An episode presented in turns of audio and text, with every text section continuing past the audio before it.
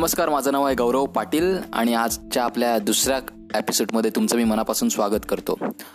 आपल्या पहिल्या एपिसोडला तुम्ही खूप चांगला प्रतिसाद दिला. त्याबद्दल तुमचा मनापासून धन्यवाद. आज आपण बोलणार आहोत एका विषयावर जो आपल्या सगळ्यांच्या ओळखीचा आहे. विषयाचं नाव आहे एकांत. एकांत जो आपल्याला एकटं राहायला भाग पडतो एकटेपणा आवडायला लागतो आपल्याला. कोणाशी बोलावंसं वाटत नाही. सगळं जग आणि आपण हे वेगळं आहोत असं वाटतं. कोणाचा आपल्याशी काही संबंध नाही असं वाटतं.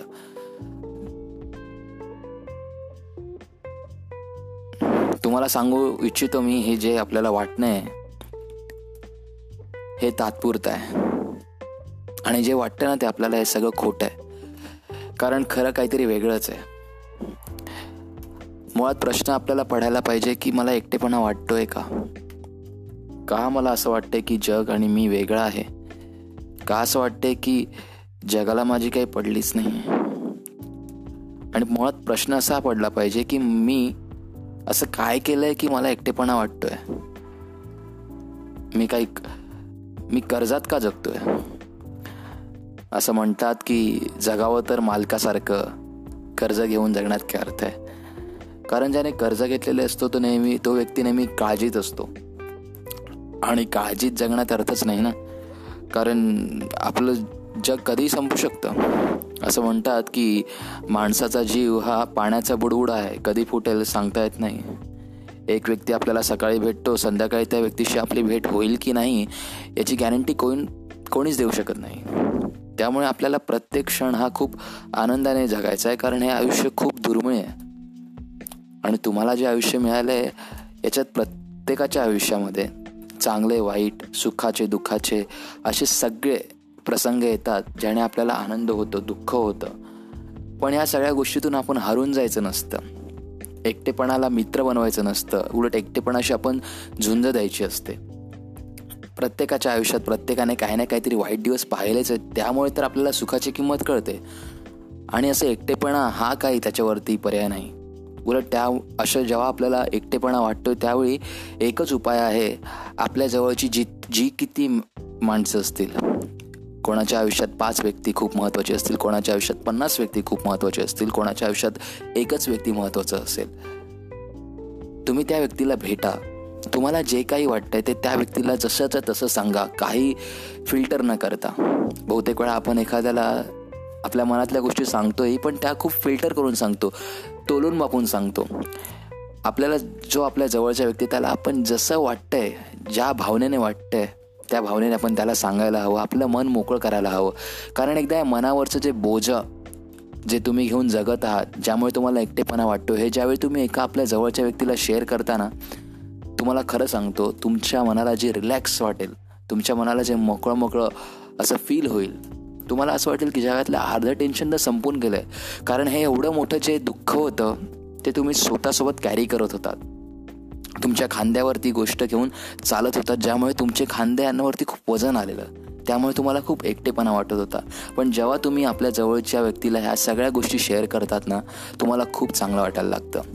त्यामुळे माझं तुम्हाला हेच सांगणं की जगा कधीही तुम्हाला असं शांत वाटेल एकटेपणा वाटेल म्हणजे काही बोलवूसं नाही वाटणार. त्यावेळी खरंच हाही स्टेप उचला आणि आपल्या जवळच्या व्यक्तीशी जाऊन बोला. जवळ नसेल तर कॉल करा. आज आपल्याकडे कॉल आहे तर आपण कधीही कोणत्याही व्यक्तीशी कितीही वेळ बोलू शकतो. त्यामुळे बोलण्याबद्दल काही प्रॉब्लेम नाही आहे पण आपला तो निर्णय घेणं खूप गरजेचं आहे. कारण तुम्हाला जर वेगळं वाटतंय तुम्हाला जर एकटेपणा वाटतं तर त्यावरचा उपाय देखील तुम्हीच आहात. तुम्ही तुमच्या आयुष्यात सुख ही तुम्हीच आणू शकता. त्यासाठी पावलं तुम्हालाच उचलायची आहेत.